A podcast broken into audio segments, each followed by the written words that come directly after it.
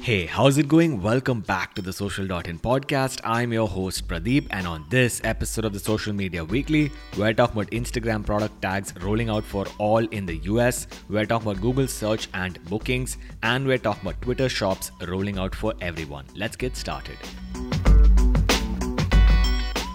So, for our first story, we're talking about Google search and reservations and bookings. Essentially, this is rolling out to healthcare providers in the US, only certain of them who are using Google business profiles to take bookings through partners like CVS. Essentially, if you make a search for a healthcare provider, you'll be taken over to their Google business profile and then you can make a booking based on their availability. What's interesting here is that a couple of months back, Google actually rolled out a feature where you can search based on your insurance coverage for a healthcare provider. For our next story, we're talking about the Digital Markets Act coming for Apple. What's interesting to note right at the start here is that Apple is actually choosing to pay a fine in the Netherlands rather than change their payment processes for dating apps. That's pretty big of the company. Anyway, according to the Digital Markets Act, which has been mulling around in the EU for a while now and is likely to be passed into a law, Apple and other companies like Apple cannot prevent users from sideloading apps. They can also not prevent users from being able to delete apps like Safari. Now, Apple says this will compromise the security of their device,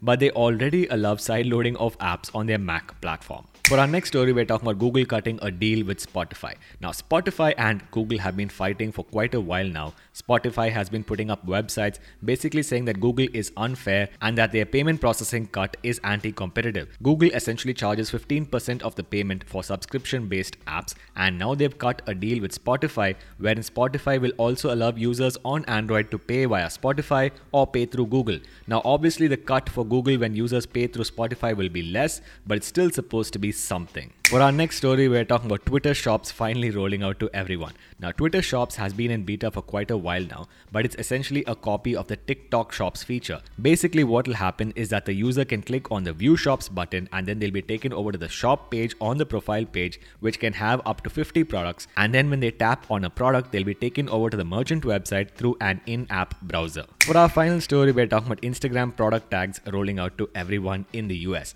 Now, previously, this was only available for certain content creators and businesses. Essentially, you can now go over to tag people, tag the brand, and then tag the respective product, which will take you over to a trackable link or shopping directly on Instagram. What's interesting here is that Instagram is also rolling out affiliate links to help their struggling creators make more money. That's about it for this week's episode, guys. If you enjoyed it, please go over to your favorite podcast application, subscribe to the Social.in podcast, give us a five star rating, especially on Apple, and we will see you right back here next week.